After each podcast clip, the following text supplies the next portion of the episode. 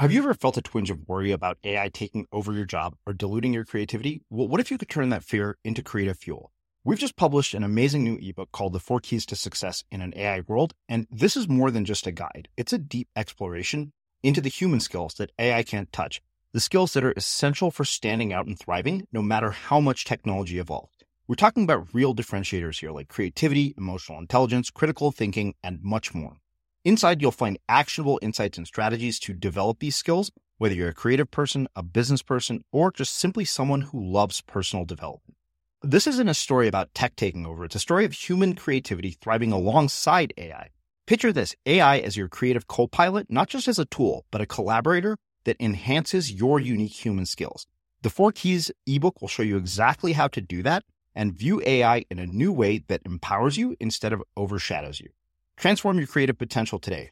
Head over to unmistakablecreative.com slash four keys. Use the number four, K E Y S. That's unmistakablecreative.com slash four keys and download your free copy. We did research, we did focus groups with top women, with our GMs. And what we found from the women was that when they played and competed at the highest levels, all of our players wear headsets. I mean, if you're going to play at, a, at an elite level, you have to have a headset and communicate with your teammates. And what happened was, as soon as they kind of identified as a woman with a woman's voice, they got passed the ball less. You know, they, they were harassed at times. It was it was a kind of a toxic environment for them, and so they were getting passed the ball less often than um, than than than other their male their male counterparts. And so, as a result, if, if we're evaluating statistics, of course, their statistics are going to be are going to be less if you know if they're not getting as many opportunities. And so um, so we then in season two, you know, we worked with our analytics company to start um, analyzing players, how effective they were when they actually got the ball.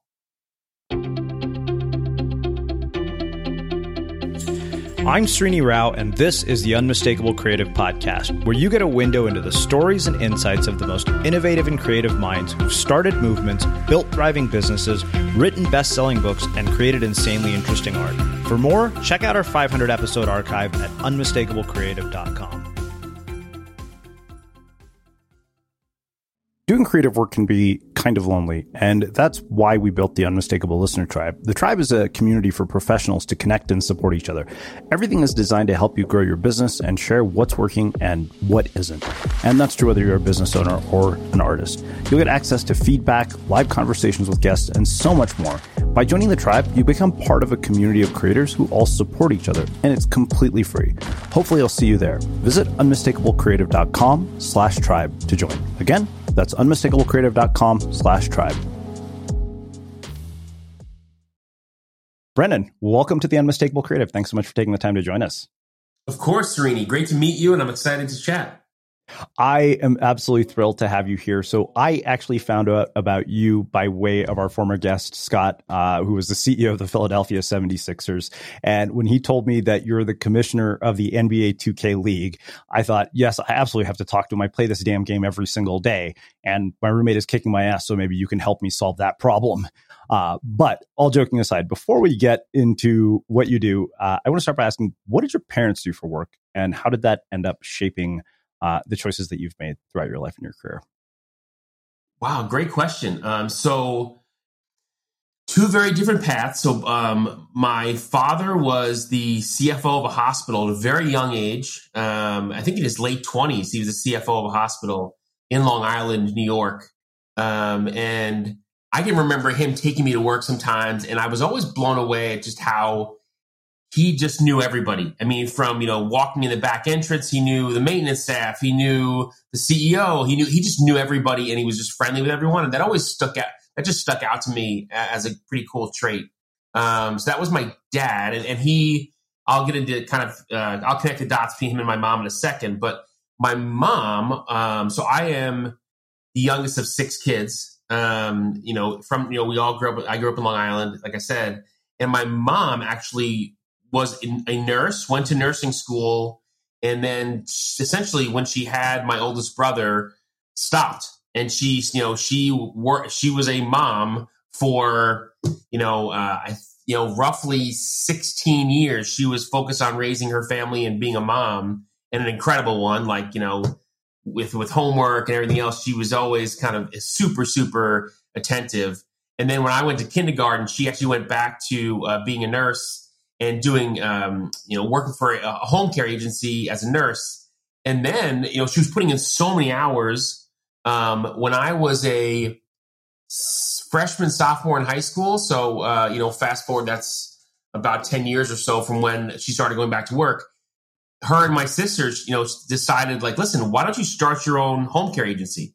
And so my mom did just that. And my dad actually helped her. He um, you know he was at a different hospital in connecticut um, unfortunately um, you know his job didn't work out and so he ended up becoming the cfo of my mom's home care agency um, and so i mean talk about a remarkable like you know I, i'm obviously my dad was an incredible executive and my mom you know, to, to watch her go from, you know, totally like committed to being a mom and, and raising kids, six kids at that. And then, mm-hmm. uh, and then starting your own business and being an incredibly successful executive. Um, and I will say like a, really good business leader for someone who had very little practical business experience. Uh, but you know, just seeing her build relationships and you know, and just hustle and lead by example. Uh, you know, and, and I will say being an incredibly strong example of a woman in business, I, I will say, I mean, it was a pretty, pretty powerful uh, kind of foundation I was given. Yeah. Wow. Uh, so I, I, have to ask about, you know, six kids. Uh, what did growing up in such a big family teach you about navigating relationships, human behavior, uh, and out of morbid curiosity, what's the age gap and which sibling are you closest to and why? Yeah, so there's 11 years between the oldest and youngest. Um, we're the Brady Bunch, so there's three boys and three girls. um, I'm the youngest. I'm, i guess I'm Bobby. Um, but uh, and, and uh, so as far as closeness, I think I'm probably closest to my second oldest brother. Uh, just and, and I, I, you know, just we were kind of similar in terms of you know our competitiveness and and just you know our drive probably. Um, and then uh, your other question was about just kind of interacting in relationships. Um, yeah, I mean, a family of six is massive. I mean, I you know I only have one sibling, so I, I always wonder this about people who have huge families. Well, ma- massive family, but like I would say, like tight head, tight quarters. I mean, you know, we, we were, uh, you know, we had all, all, the kids shared one bathroom, and uh, you know, there was all the boys were in one bedroom, and my two, my three sisters shared two two other bedrooms, so it was tight. I I, sl- I slept in a, one of those like you know beds that had a it was a pull out a pull-out drawer that I slept in. Um, but uh, you know, I think the biggest thing I learned, um, and this is something I almost had to unlearn, was how we communicated. Like you know, in that big of a family, communication was it was it was so passionate and like interactive and like if you didn't lean in, you weren't heard.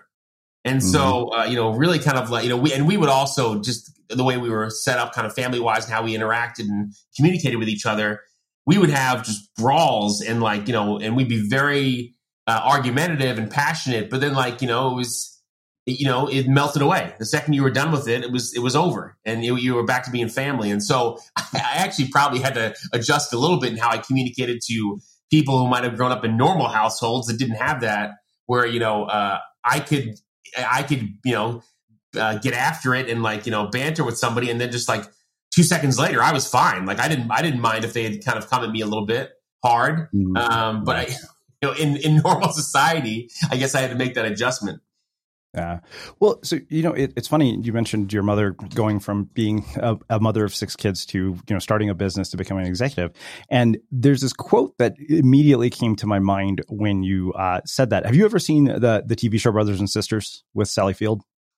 No, uh, and I'm an avid okay. content content uh, consumer, so no, I'm, I'm bummed. Okay, so there, there's this quote where she, you know, the you know, not to ruin it for anybody, but you know, she ends up, you know, losing her husband at the very beginning of of the series, and she goes in to pitch some investors uh, on a business idea for some sort of center that she wants to open, and uh, you know, they basically question her lack of experience, and so she goes out to dinner with one of the investors who only agrees to meet her because of her her ex you know her her husband who had passed away who had built this very successful business.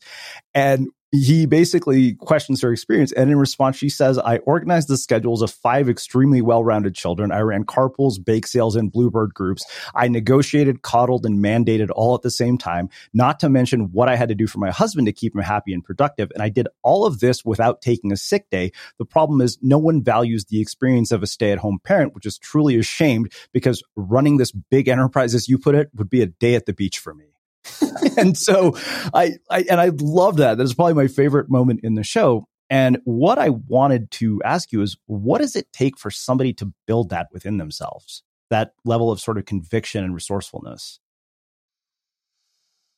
Hmm. I, I think um, my guess is that, you know, my parents came from, I would argue, what is one of the coolest generations of parents you know, in, in, in, one of the coolest ones in history in terms of, you know, for them, all of all of my grandparents came over from Ireland, um, you know, kind of came to the U.S.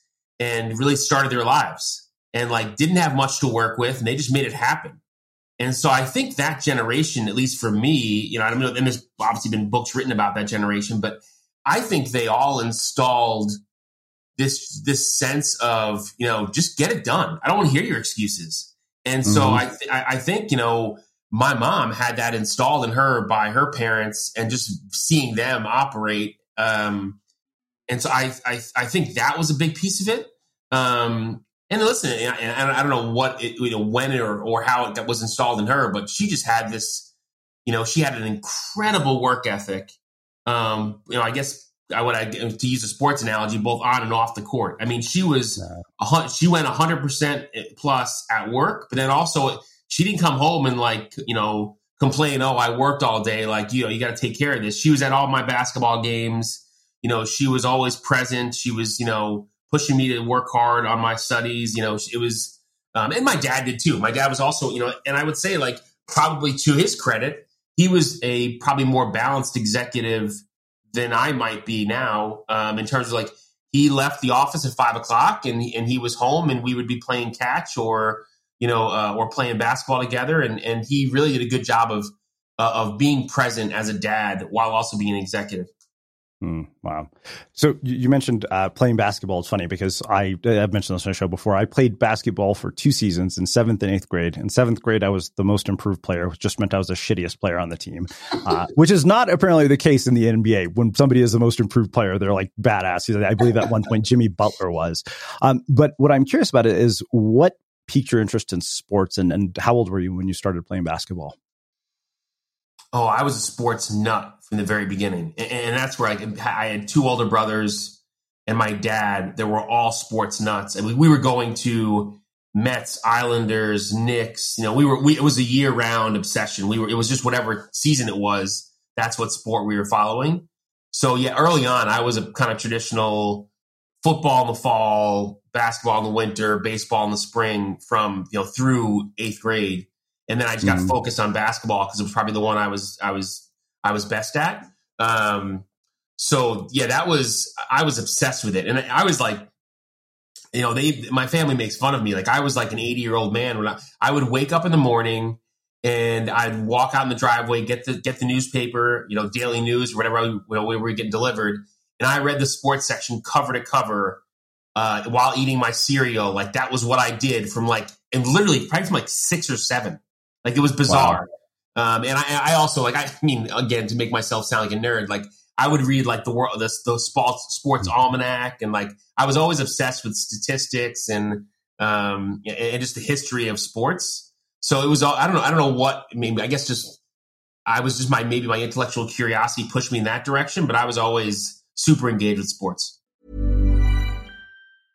Ready to pop the question? The jewelers at BlueNile.com have got sparkle down to a science with beautiful lab grown diamonds worthy of your most brilliant moments. Their lab grown diamonds are independently graded and guaranteed identical to natural diamonds, and they're ready to ship to your door. Go to Bluenile.com and use promo code LISTEN to get $50 off your purchase of $500 or more. That's code LISTEN at Bluenile.com for $50 off. Bluenile.com code LISTEN. Wow! Nice. Yeah. What you're hearing are the sounds of people everywhere putting on Bombas socks, underwear, and t-shirts made from absurdly soft materials that feel like plush clouds. Yeah, that plush. And the best part? For every item you purchase, Bombas donates another to someone facing homelessness. Bombas. Big comfort for everyone. Go to bombas.com slash ACAST and use code ACAST for 20% off your first purchase. That's bombas.com slash ACAST. Code ACAST. Life is full of what ifs. Some awesome. Like what if AI could fold your laundry? And some, well, less awesome. Like what if you have unexpected medical costs? United Healthcare can help get you covered with Health Protector Guard fixed indemnity insurance plans they supplement your primary plan to help you manage out of pocket costs. No deductibles, no enrollment periods, and especially no more what ifs. Visit uh1.com to find the Health Protector Guard plan for you. I'm Sandra, and I'm just the professional your small business was looking for. But you didn't hire me because you didn't use LinkedIn jobs. LinkedIn has professionals you can't find anywhere else, including those who aren't actively looking for a new job but might be open to the perfect role, like me. In a given month, over 70% of LinkedIn users don't visit other leading job sites. So if you're not looking on LinkedIn, you'll miss out on great candidates like Sandra. Start hiring professionals like a professional. Post your free job on linkedin.com/people today. Hey, it's Ryan Reynolds and I'm here with Keith, co-star of my upcoming film If, only in theaters May 17th. Do you want to tell people the big news? All right, I'll do it. Sign up now and you'll get unlimited for $15 a month in six months of Paramount Plus Essential Plan on us. Mintmobile.com slash switch. Upfront payment of $45 equivalent to $15 per month. Unlimited over 40 gigabytes per month. Face lower speeds. Videos at 480p. Active Mint customers by 531.24 get six months of Paramount Plus Essential Plan. Auto renews after six months. Offer ends May 31st, 2024. Separate Paramount Plus registration required. Terms and conditions apply if rated PG. As creators, we're always on the move. Whether it's a live podcast event, a pop up shop, or a workshop, we're constantly interacting with community, and that's where Tap to Pay on iPhone and Stripe comes in. Imagine this you're at a live event, a listener loves your merch, or a participant wants to sign up for your course on the spot. With Tap to Pay on iPhone and Stripe, you can accept their payments right there and then, right from your iPhone, so there's no extra hardware or no delays. Total game changer. It's not just for creators, any business owner can do this. It's about making transactions smoother and much more personal, growing your business in your way.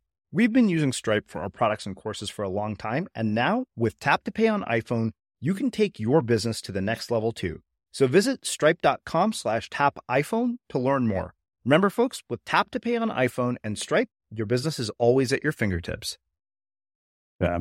Well, so as somebody who didn't continue playing sports in high school, uh, which to this day I think is one of my regrets because I feel like every single person I've ever talked to who was a athlete on a team in high school swears by the benefits of it, regardless of whether it led anywhere or not. For parents who are listening, and particularly for parents who are stuck with kids like me who are athletically inept, what would you say to them about encouraging their kids to play sports?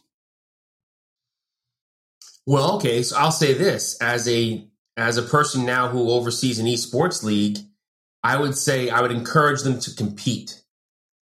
Um, because I can tell you, you know, you know, somewhat more personal to me is, you know, I have a son who has special needs, um, and so he wasn't able to compete on the athletic field for quite a while, and now he actually he does now swim for his high school, and it was the first time he'd ever been on a sports team, and so uh, it, it, definitely, you know, I, I, love watching him be a part of a team, and it's incredible. And so, um, but I, I mean, for for him and I, you know, you know, our equivalent of like my dad taking me to, to you know to to see a Mets game and sit there and talk about like what was going on at life and school and and having that kind of uninterrupted time together. Our equivalent was when when he turned five, I think it was five, and he's now fifteen. To put it in perspective, um, when he turned five, my wife got us gaming chairs.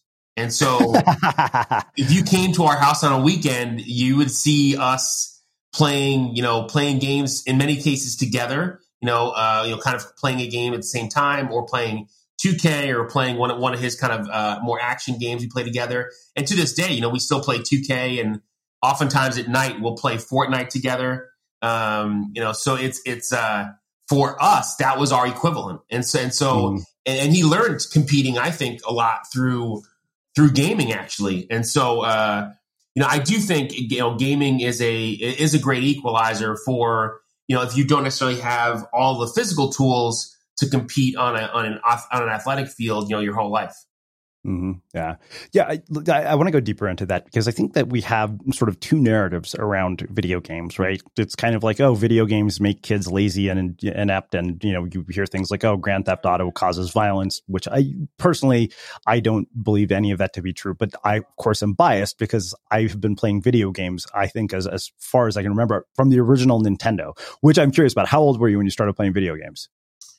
Um, I was an Atari kid, so uh, okay. I would say probably first grade. And, and my oldest brother, that was where he and I were super tight that way. Like we were the two gamers in the house. Um, my middle brother didn't play uh, video games at all. He never got into it, but um, th- that was our thing. And so, yeah, I was I was an early uh, an early adopter to, to video games. Yeah. Well, so I think that one of the things I wonder, yeah, and I've asked a, a couple of different people this. Um, we had this guy Jeff Harry here who talked about the importance of play, and you, you as the commissioner of the 2K League, obviously clearly probably think there are positive benefits to video games. So what are they? I mean, because you've probably been able to see this over a long stretch of time and have a bigger sample size than the average person. Well, I, I think that I mean, listen, I, if if you ask me this question and in my mindset, you know, when I first started playing video games, what 1980 or so, um, it's just so different now because I mean, video your video game experience now compared to when I started playing video games. When I started playing video games, you were in your room, you were by yourself, you were playing against AI. You know, to where fast forward to now, it, it's very communal. I mean, you know, when my son's playing, you know, if we're playing Fortnite, like for, great examples. So we, we play Fortnite at times. Like he and I will play, and my my college roommate and his son, we will team up at nighttime after we eat dinner and like we'll play squads. We'll be the four of us against you know 24 other teams playing you know against us and competing against us in Fortnite. Like it's actually a pretty cool connectivity piece. I mean, it, it, and, and, so I you know I, I, think you know if in the if, if if in the wrong hands, you know you know un unwatched, sure you can go down. You know you know you can get too into it, and you need some balance. And, and we and we definitely encourage that. And listen, my, my son is super active. He works out, he swims. You know, he's he's very active, and so we try to limit the number of hours he, he's out playing games. But I mean, I, I actually think it's a very um, it allows it has a sense of community much more so than gaming did when we were growing up. Yeah, I mean, I I live with the roommate I live with now because of NBA 2K. like, so great. It's kind of hilarious that that's how we ended up living together. But um, well, let's, let's talk about the trajectory of, of your career. So where I want to start is, uh, you know, with six siblings, I always wonder how the career advice that you get from your parents differs from sibling to sibling, because I feel like basically every person that comes before you is is an experiment, and then the parent fixes the mistakes they make on the previous one on the next one. Yeah, it's it's it's a great point, and, and so I go going back to my generational, you know, kind of theory earlier, I do think that my parents were much more in the camp of you're smart enough, go be a lawyer, like go get a good job and and so you can provide for your family and, and put your kids through school. And so that was their mindset. And so I, I do think that I've spent a lot of my years, you know, as I was starting my career and going through college and then early in my career, really breaking the mold of what they thought was possible and really what they thought was normal. And so, you know, I think I did, I, I was just always very independent by nature. And so I was determined to make, you know, my career something I was passionate about and following my heart, which was I wanted to be in sports. I wanted to be connected to sports in some way. And so, you know, when I was in high school, you know, I mentioned my obsession with sports and consuming sports media and I lived in New York at a time when sports radio became a huge medium.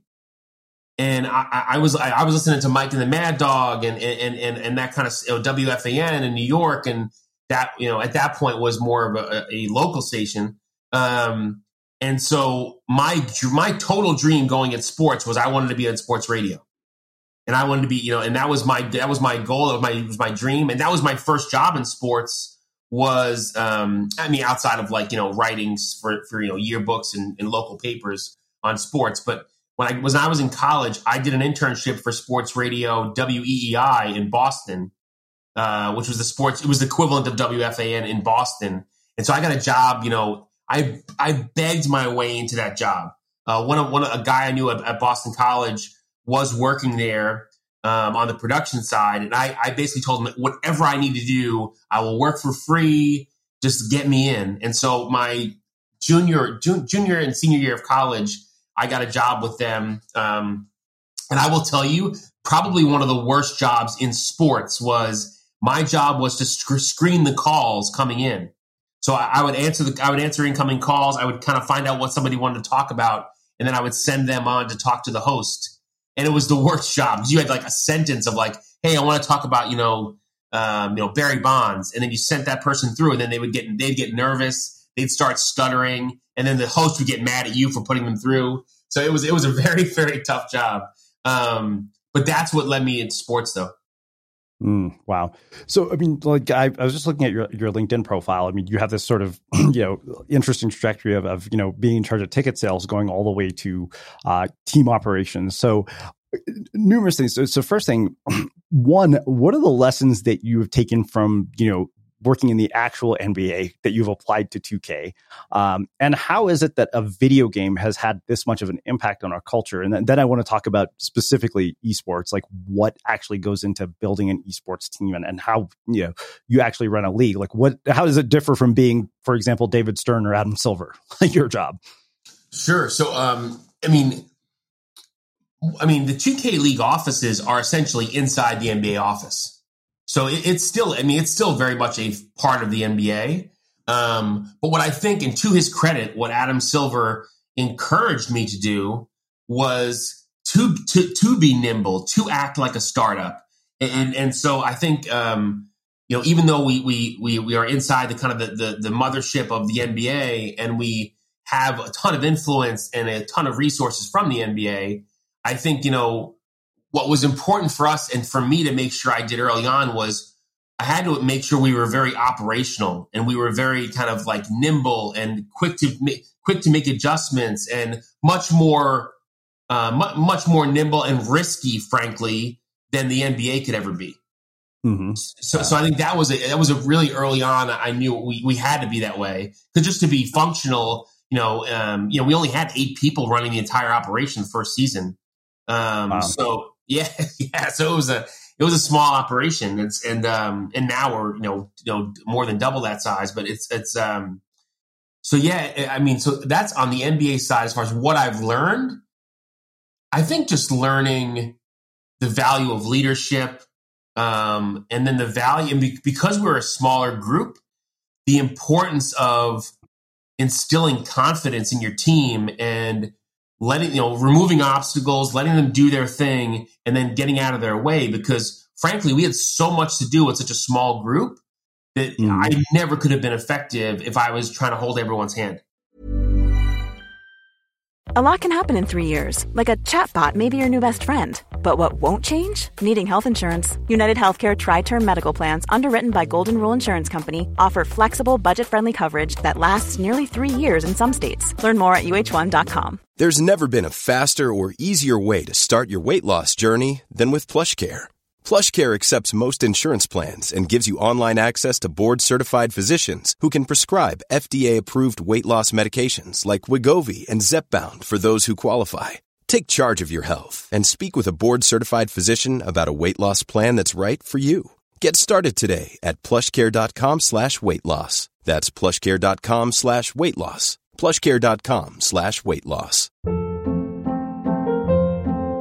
Hold up. What was that? Boring. No flavor. That was as bad as those leftovers you ate all week. Keke Palmer here, and it's time to say hello to something fresh and guilt-free. Hello Fresh. Jazz up dinner with pecan-crusted chicken or garlic butter shrimp scampi. Now that's music to my mouth. Hello Fresh. Let's get this dinner party started. Discover all the delicious possibilities at HelloFresh.com. Hey, it's Ryan Reynolds, and I'm here with Keith, co star of my upcoming film, If, only in theaters, May 17th. Do you want to tell people the big news? All right, I'll do it. Sign up now and you'll get unlimited for $15 a month in six months of Paramount Plus Essential Plan on us. Mintmobile.com slash switch. Upfront payment of $45 equivalent to $15 per month. Unlimited over 40 gigabytes per month. Face lower speeds. Videos at 480p. Active Mint customers by 531.24 get six months of Paramount Plus Essential Plan. Auto renews after six months. Offer ends May 31st, 2024. Separate Paramount Plus registration required. Terms and conditions apply if rated PG. There's never been a faster or easier way to start your weight loss journey than with PlushCare. PlushCare accepts most insurance plans and gives you online access to board-certified physicians who can prescribe FDA-approved weight loss medications like Wegovy and Zepbound for those who qualify. Take charge of your health and speak with a board-certified physician about a weight loss plan that's right for you. Get started today at plushcare.com slash weight loss. That's plushcare.com slash weight loss. plushcare.com slash weight loss. Burrow's furniture is built for the way you live. From ensuring easy assembly and disassembly to honoring highly requested new colors for their award-winning seating, they always have their customers in mind. Their modular seating is made out of durable materials to last and grow with you. And with Burrow, you always get fast, free shipping. Get up to 60% off during Burrow's Memorial Day sale at burrow.com slash ACAST. That's burrow.com slash ACAST. burrow.com slash ACAST. Yeah. So what does the actual business model of the 2K league look like? And, and you know how does it compare? Because I'm guessing you know unlike sort of you know the, the traditional NBA it's not you know a bunch of uh, college students being recruited to play college ball and then being drafted to the NBA right? So what does the business model look like? Like how do you guys make money? So it, it, it, that, isn't very that is not too dissimilar from the traditional sports model. So it's media rights, it's sponsorship, it's retail, uh, merchandise. Um, you know, so uh, you know, and, and then eventually it'll it'll be t- more ticket sales. I mean, we you know we were kind of steering in that direction uh, last season, but unfortunately, COVID didn't allow for it. So, um, but but ticket sales is definitely a, a possible revenue stream. Um, mm So on the business side, it's actually not too dissimilar from kind of the the NBA and its affiliate leagues.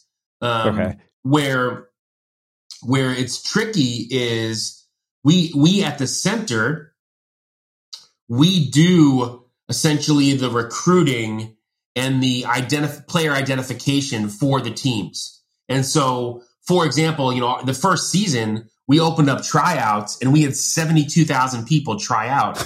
Holy crap. Yeah. I mean, so you had 72,000 people trying out for 102 spots. And so, uh, you know, to their credit, 2K um, de- developed what we call the Combine, which was a, a, a kind of standalone mode in the game. Um, you know, allowed players to go in and play five on five, and so uh, and kept everybody on an even playing field. Like you mentioned, like trying to build teams and make it make it fair. We actually have, you know, where every player was a 90 rated player and you know they could go in and compete against you know other 72,000 people.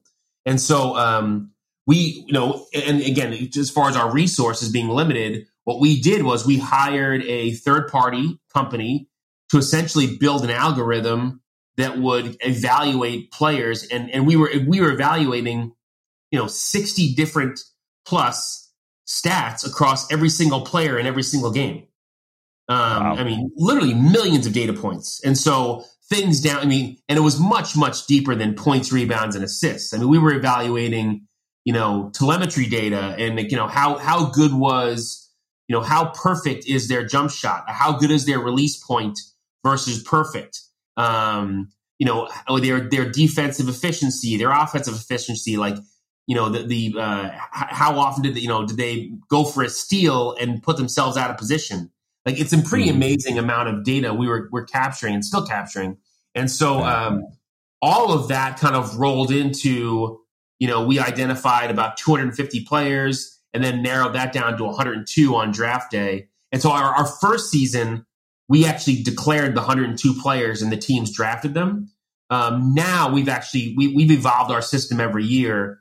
Uh, this past season, we had I, think, I believe it was 285 players um, that were eligible for the draft to be, to be drafted, and we had roughly, I think, uh, you know, about sixty some odd spots uh, that we that were drafted um, on top of the current players who were on rosters. Um, so uh, so yeah, it's so and and and also uh, to the player identification point, we've also added other elements to our player ID process, such as you know we we now have tryouts in London. We've had a tryout in Hong Kong, in Seoul, Korea.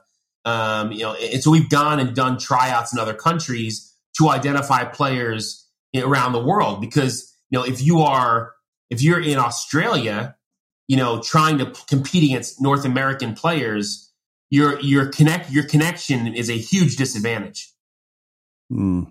Um, so we had to find we had to find we had to find great players and actually invite them, uh, you know, two tryouts, you know, physically um, or remotely in different regions. Um. So so that we were able to identify great players around the world. And so the end result is now we have ten international international players on our team rosters um, you know, including this year, we had our first from Spain, our first from Australia. Um, so, you know, we were identifying international players.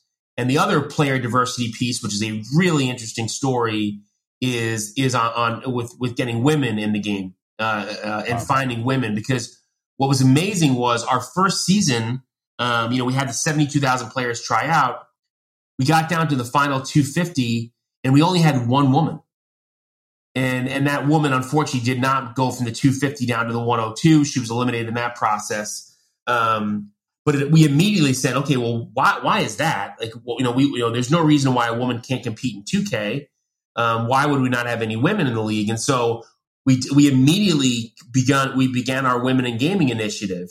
And so um, we did we did research, we did focus groups with top women, with our GMs, and what we found from the women was that when they played and competed at the highest levels, all of our players wear headsets. I mean, if you're going to play at, a, at, an elite level, you have to have a headset and communicate with your teammates. And what happened was, as soon as they kind of identified as a woman with a woman's voice, they got past the ball less. Wow. You know, they, they were harassed at times. It was it was a kind of a toxic environment for them, and so they were getting past the ball less often than um, than than than other their male their male counterparts. And so as a result, if, if we're evaluating statistics, of course their statistics are going to be are going to be less if, if, you know if they're not getting as many opportunities. And so um, so we then in season two, Joe, we worked with our analytics company to start um, analyzing players, how effective they were when they had when they actually got the ball. And so mm. and so it, it, totally changed the dynamic of our analysis we ended up with, uh, you know, with um, a, a, couple women in our draft pool. We we had our first woman actually drafted by uh, uh, by by you know the Golden State Warriors and Warriors Gaming Squad.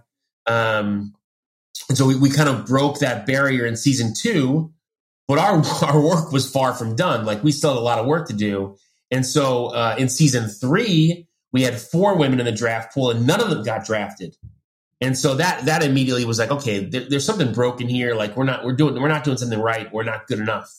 And so um, this past year, this past off season, our women's and women in gaming initiative, you know, what we found out from GMs and coaches was they weren't playing against the top level players. There wasn't enough of a uh, you know um, uh, you know enough information or examples of seeing them compete against the top players in the world.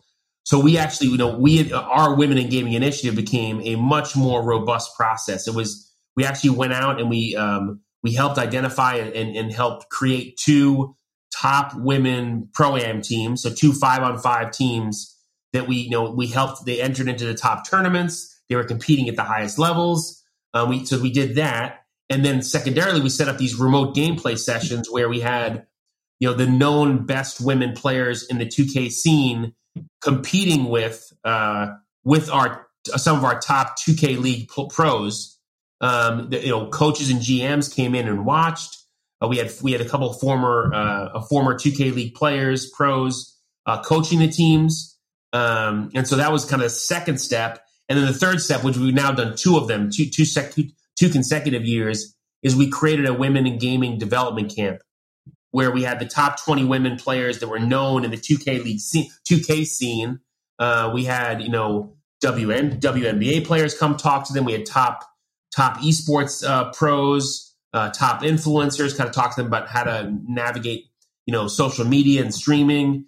And then we had them gameplay a ton against each other and also with 2K League pros. And so all of those kind of steps now. This past year, um, you know, we had a we know uh, we had uh, I believe it was uh, nine or ten. I think it was ten women we had in the draft pool, and we had two women drafted this this year. And so now we have two women currently in the league.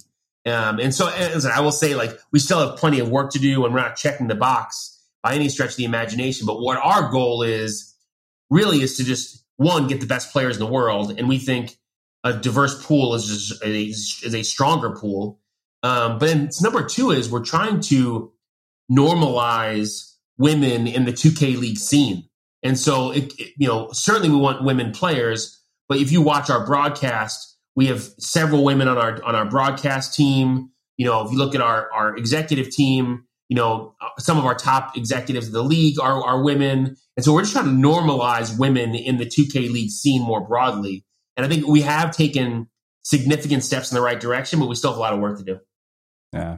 Well, it's so it's funny. Uh, I wanted to ask you about sort of the skill development aspect of this because you know my roommate when he gets on these winning streaks jokingly you know declares himself as the NBA god, and I was like, yeah, you want to see how good you are? Go play a teenager online, then we'll find out how good you really are. Uh, but uh, you know, I remember talking to a friend of mine, and as I was joking with you before we, we hit record, that you know, I, if I ever had FU money, the first thing I would do was buy an NBA basketball team. And one of my friends said, you could potentially buy an esports team. He said that's probably more realistic and probably where we're headed next, anyways. So, for the esports athletes, like what goes into you know their own skill development? Because I doubt it's sort of the way that my roommate and I play. My guess is they're probably very del- like they probably have what you know Anders Ericsson would have called deliberate practice. Like they're probably doing things to improve. Totally, and, and I will say, I mean that that's kind of also that you know one is they just play a lot they they get they they they they do have a unique skill set. They generally speaking have an incredibly high basketball IQ. Um, and so they begin to compete at the highest levels. And you know and, and, you know how it is. I mean first you start by being the best player you know on your block then your school then your area. Like you just start competing more and more at higher levels. And so that scene kind of organically happens also. Um, but I, I, I will say as far as esports goes I think we're at the early stages of what the right training is for an esports athlete because I actually think it's, and we're we're starting to see it more developed. But I I think this notion of like just put in the hours and become a master and like just grind and grind and grind and that's what's going to make you great. I think that's old school. I mean, it's kind of an archaic perspective. Like, I mean, you have to think that you know um, you know, we encourage our players like they work. Uh, many of them work out together and physically are physically fit. You know, their nutrition is a consideration. Certainly, your eyesight, your eyesight, and your hands are you know it's it's you know are as important as anything. Like you know, it's the equivalent of like jumping ability and speed for you know an NBA player. Um, mm-hmm. so I think it's I think we're at the early stages um, of really what truly good professional skill development is in esports. Um, and I will say it's interesting is so the only non NBA owned team in our league are you know so we had we sold our first franchise outside of the NBA family last year to the Gen.G Tigers of Shanghai, uh, and Gen.G wow. they, they, Gen.G has you know uh, and this number has probably changed now, but at the time they had you know they had eleven different esports teams across seven different games. And what, what they were, and one of the reasons we actually decided to partner with them and actually have them buy a franchise is they were, you know, somewhat tip of the spear in terms of player development in esports. And so they actually, they actually run an esports school in Seoul, Korea. Um, and it's truly a remarkable facility. I've been there, um, you know, and, and they are developing kind of a, a balanced attack to you know to edu- they educate they, they have education they have you know obviously esports um, development and so we we thought they brought a really unique kind of skill set to the NBA 2K league and so uh, and, and one of the things they actually are helping us do is identify 2K players in China to kind of help bring the league and, and continue to grow the league. Yeah.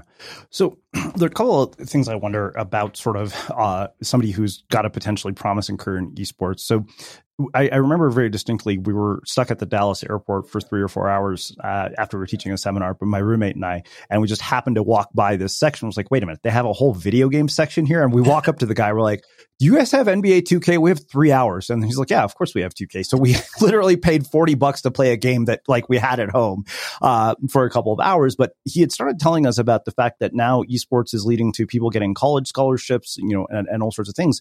So there are two questions I have about this. Um, and typically, like when you look at a lot of the NBA athletes, uh, or you know, for that matter, many of the professional sports like the NFL, a lot of these people come from fairly underprivileged backgrounds, right? Tough neighborhoods, um, poor families. And that is often the path out of poverty for so many of them. But when you're talking about something like esports, an Xbox is not a cheap purchase for the average person. Um, you know, a copy of 2K at this point is about $100. Um, I only know this because I remember thinking, I was like, you know, the target market for video games is not really kids, it's people my age because for us, hundred dollars is not a big deal. Like we have the disposable income to to spend video spend on video games. So, what role do you think that uh, privilege plays in the prospects of all these people? Um, I don't know. I, I actually I don't think to many of our pros come from very challenging, you know, up upbringings, um, and, and in many cases, very kind of, uh, you know, um, very like I would say very tough backgrounds in terms of like where they grew up and what they had access to. And I think, um, you know, I, I I think you know 2K. You know, you're right. A console, you know, is is not inexpensive, but I you know I, am I, I, do think a lot of players, you know, maybe share you know share them early on as kids. Um, mm-hmm. I, I think 2K does a pretty good job of you know making you know you know even last year I think you know they had the game available for a uh, much lower cost you know uh, you know kind of in the latter part of the, of the NBA season. Um, so I you know I think it's you know you have to be creative to kind of try to find the right deal I guess. But I, I you know I will say like our we do not see privilege being an advantage. Um, at least our our league makeup it's that's not been the case. Okay, cool. Um, so, out of morbid curiosity, uh, this is for my own personal reasons. Can you give me any suggestions on how to put an end to this like 15 game losing streak that I've been on?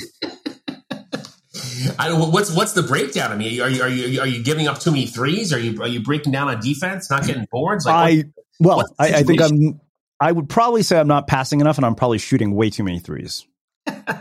yeah, right. Well, listen, that, that sounds like a problem. I mean, you may have to get into the. Uh, you know, get, get, get a little practice in on your on your on your three ball, uh, or, or, or, maybe change the sliders when, when he's not looking, so you know they're easier to make.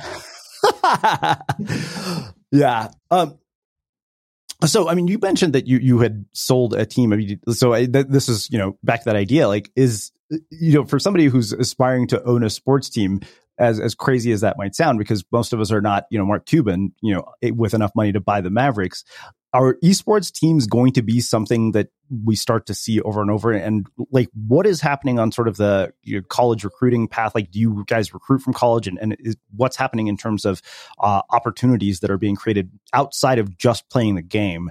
Uh, what kinds of opportunities ha- has this created for people who play? So kind of a little bit similar to my point on on player development. I, I still think esports it's such early days that everyone's trying to figure out what their place is in esports.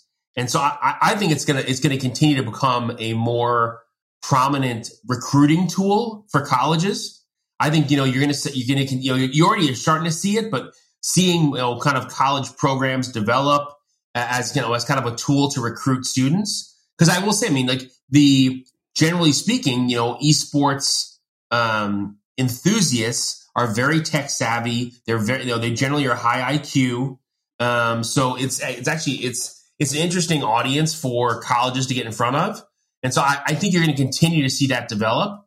And then, and I even say we're trying to figure this out right now is, it, you know, we're trying to put a little more, a little more structure around just the grassroots competitive scene. Because in order for us to be successful, it's not enough for us to have the top 138 players in the world you know, we we have to continue to, to develop that next part of the, and the frankly the wider part of the funnel, which is the you know over two million players that are literally playing the game like yourself probably two million players playing every day that are, are super competitive, but maybe they're not good enough to be in that 138.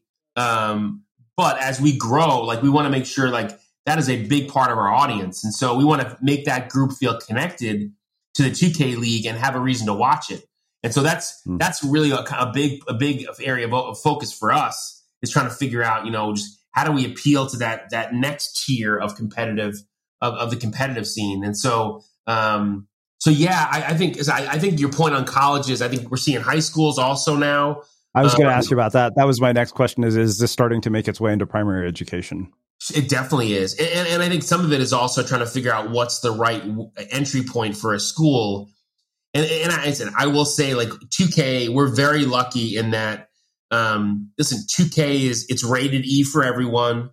Um, you know, it, it's you know it's it's not as controversial a choice um, as some other games might be for especially for high school. Um, mm-hmm. So I do think you're going to see 2K's kind of grassroots community continue to grow as esports grows. And then the other really, I mean, I would call this a significant advantage is because in 2K and, the NBA 2K game is going to be the best basketball game in esports. Um, and, and, and, it's going to be for a long time because you know you just you know obviously given the fact that we you know, um, it's it's it is the best game, and so as opposed to you know some of the other games out there, it's a very competitive marketplace, and, and to mm-hmm. and to and to maintain your status as the game to play, you know, kudos to the games that are that are on top right now, but they they always have kind of other you know game developers kind of you know creating what what the what's next. I mean, you know, Fortnite really again was kind of come on the scene the last you know couple years. Um, you know, but it, it was a, a minute ago that PUBG was PUBG was dominating that space, and then Fortnite came along and has been incredibly successful at building an audience. Mm, wow. Well, so you know the the thing that uh, I had noticed, and I think I'd mentioned this to you, is that I've been playing this game for 20 years, and I couldn't believe that when I sat down and looked at it. I was like, wait a minute, I have played this game since 2K1, and my, my friend Ryan Holiday, whose work you might be familiar with, written a bunch of different books, all of which are New York Times bestsellers. He wrote this book called Perennial Seller, which is about how to make something that is timeless and something that lasts. And you know, I know, like you said, when you think of you know a basketball video game, 2K is the first thing that anybody defaults to. What do you think it is that has led to that kind of uh, dominance, the sort of perennial seller nature of 2K, and what do you think creative people can take away from that? I would say for 2K, um, it's to their credit, is like, you know, there's not many games that come out with an annual version of the game. And, and so uh, you know most most times there's there's a couple years kind of you know a breathing room in between releases, and so to their credit, I mean the 2K development team like they are they have an insatiable appetite to continue to improve the game, and whether you know it, and they've you know, even the last couple years, the way in which they added, you know, they added the neighborhood and the whole neighborhood experience and like, you know, and, and having different modes of the game to play. If you want to go play in the park, if you want to play team up, you want to play pro am, like there's so many different modes of the game to, you know, and it's the whole, I would say for marketers in general, it's the entire movement towards direct to consumer and really allowing the consumer to dictate their experience and they want it to be customized. They want it to be personal. And I think 2K has done a brilliant job over the last several years of doing exactly that, uh, uh, of really customizing what the, the player wants. Um, and, and so I think that's really been one of the, and I will say like, it's, it's one of the reasons why like the, there, it's not only a great selling game, it's also a game that has incredible engagement numbers. I mean, a lot mm-hmm. of these mm-hmm. players are playing 30 plus hours a week and you don't that, that doesn't happen unless you are creating something that's engaging enough. Yeah, well, uh, it's funny you say that because I think I'd be horrified if I actually looked at how many hours we play every week. So, it, you know, there's we have three the three of us that live together. Two of us play it, and our other roommate hates the fact that we play this game so damn much. That's awesome. No, it, it it's true, and, and then um, you know the the other point I was going to make, and I didn't touch on earlier, which you were you were you were kind of talking about, and I think I might have gone off on a different tangent. Is you mentioned kind of you know the the um, the value of, of of of esports and how it's changing kind of the educational experience. The one biggest, I would say, the biggest surprise I've had of the 2K league is that listen, certainly we've identified the best 138 players in the world. They're incredible and and and you know and they are amazing at what they do. But we've created, you know, probably at least that number, if not more, of jobs connected to the 2K league. And so um, whether you are, you know, a, a, you know, a, a, what traditional sports calls announcers, we call casters. So if you're doing play by play or color commentary, you're doing sideline reporting. You know, we have an entire broadcast team. You know, we have wow. content content creators. We have you know media. There's obviously sponsor and all the and then all the traditional jobs of sponsorship, sales, you know, marketing, you know, community development, etc. So I will say that like I think where esport I find esports very exciting for someone who's been in the sports industry for you know over two decades. What I find exciting about esports is that it's it's truly creating a whole new branch of the business that's creating a ton of jobs. Yeah. Um, well, I, I, before we hit record, you had told me that uh, you had known Scott for 20 years, and the story of how you met was actually cool. So, how did you guys meet? Yeah, so my, my first, uh, so I was an intern for the Boston Celtics after I graduated Boston College. I interned for the Celtics, got a job in, in, in uh, um, and then they helped me get a job with the Detroit Pistons and Palace Sports. Um, uh, you know, right out, right out of uh, right right after soon after I graduated college, and so I was selling for the Pistons, and I was you know one of probably it was a, it was a massive sales organization, probably sixty sellers, and so Scott um, he actually was uh, was in the in a group called Team Marketing and Business Operations, which is a kind of a McKinsey style, um, you know, consulting group for the NBA that David Stern started, and uh, and it was you know to help the teams with you know sharing best practices and and being effective off the court, and so. Scott was essentially the Pistons representative, so he would come into market and visit. And so I was just a, a, generic seller, and so normally I would not get the opportunity.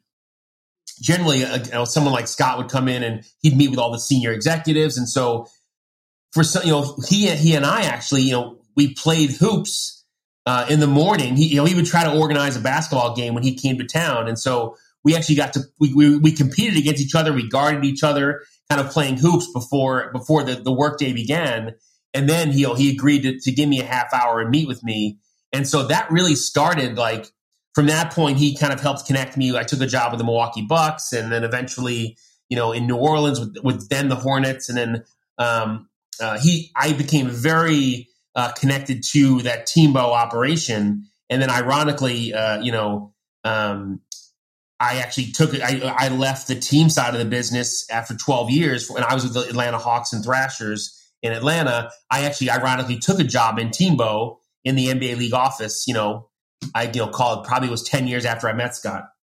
Wow. Wow. Um, I feel like I could talk to you about this for hours on end, but that's only because I'm obsessed with this game. Probably not as much as my, you know, I, I doubt my listeners are as obsessed with it as I am. Uh, so I have one final question for you, which is how we finish all of our interviews the unmistakable creative. What do you think it is that makes somebody or something unmistakable? What's the last questions on? Uh, I mean, you, you stumped me. Yeah. What do you think it is that makes somebody or something unmistakable? I think it's legacy. Um, I think it's it's the impact you have on the people around you. Um, you know, and and, I, and I, I, hope that my team or my or people I, have worked with and, and and managed over the years um, one thing, and frankly, I actually may have got this a little bit from Scott and, and learning from him and other mentors I've had over the years is the, you know, um, I am very uh, obsessed with talent and the development of talent. And, I, and and listen, I will be very I will be very constructively critical of my team, but I think I get a lot of latitude with them because they know I care about them. I mean, I I genuinely love my team and they know it. And so as a result, I think they know that like I'm I'm coming from a good place and, and they can trust me and they know that I'm just trying to help them get better and make a bigger impact and think bigger. And so um, I would say like, you know, it's it's a uh, if you're not constructively helping your team your team grow, you're you know, you, you know, you're not you're not giving them your best. And and so I, I would say like that's a, that's a pretty that's a pretty big trait I think of uh, of leaders. You know that I think they should make sure they they uh, they you know they stay true to themselves, but they make sure that they're helping their their team get better. Mm, wow. Wow. Um, well, this has been amazing and fascinating and funny uh, and insightful all at the same time. Uh, I can't thank you enough for taking the time to join us and share your story and your wisdom and insights with our listeners. Where can people find out more about you, uh, your work, and everything else that you're up to? Uh, listen, I mean, I, I mean, obviously, our, our NBA 2K League.com uh, is our website, but I would say that, you know, I'm, uh, I am very active on Twitter. Um, I, I'm, I am 2K League MD uh, on Twitter. Um, and so, so, feel free to follow me there. And, um, you know, I, uh, you know, I'll, I'll, try, I'll try, I'll try to put some, uh, some, some thought into, into, uh, you know, maybe some nuggets of wisdom. I, I, I, will say I now follow you. So I, am looking forward to, to, to, seeing what else, uh, I, I listened to Scott's interview. I want to listen to some of the, some of the others you've been had on your podcast. Awesome. And for everybody listening, we will wrap the show with that. Thank you for listening to this episode of the Unmistakable Creative Podcast. While you were listening, were there any moments you found fascinating, inspiring, instructive, maybe even heartwarming? Can you think of anyone, a friend or a family member who would appreciate this moment? If so, take a second and share today's episode with that one person because good ideas and messages are meant to be shared.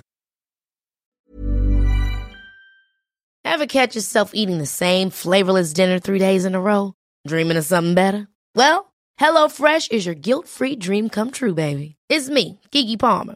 Let's wake up those taste buds with hot, juicy pecan crusted chicken or garlic butter shrimp scampi. Mm. Hello Fresh. Stop dreaming of all the delicious possibilities and dig in at HelloFresh.com. Let's get this dinner party started. Planning for your next trip? Elevate your travel style with Quince. Quince has all the jet setting essentials you'll want for your next getaway, like European linen, premium luggage options, buttery soft Italian leather bags, and so much more. And is all priced at 50 to 80% less than similar brands. Plus, Quince only works with factories that use safe and ethical manufacturing practices. Pack your bags with high-quality essentials you'll be wearing for vacations to come with Quince. Go to quince.com/pack for free shipping and 365-day returns. Imagine the softest sheets you've ever felt. Now imagine them getting even softer over time. That's what you'll feel with Boll and Branch's organic cotton sheets. In a recent customer survey, 96% replied that Boll and Branch sheets get softer with every wash. Start getting your best night's sleep in these sheets that get softer and softer for years to come. Try their sheets with a 30-night guarantee. Plus, get 15% off your first order at bollandbranch.com. Code BUTTERY. Exclusions apply. See site for details. Have you ever felt a twinge of worry about AI taking over your job or diluting your creativity? Well, what if you could turn that fear into creative fuel? We've just published an amazing new ebook called The Four Keys to Success in an AI World. And this is more than just a guide, it's a deep exploration into the human skills that AI can't touch, the skills that are essential for standing out and thriving, no matter how much technology evolves. We're talking about real differentiators here like creativity, emotional intelligence, critical thinking, and much more. Inside, you'll find actionable insights and strategies to develop these skills, whether you're a creative person, a business person, or just simply someone who loves personal development. This isn't a story about tech taking over, it's a story of human creativity thriving alongside AI. Picture this AI as your creative co pilot, not just as a tool, but a collaborator that enhances your unique human skills. The Four Keys ebook will show you exactly how to do that and view AI in a new way that empowers you instead of overshadows you. Transform your creative potential today. Head over to unmistakablecreative.com slash four keys. Use the number four, K E Y S. That's unmistakablecreative.com slash four keys and download your free copy.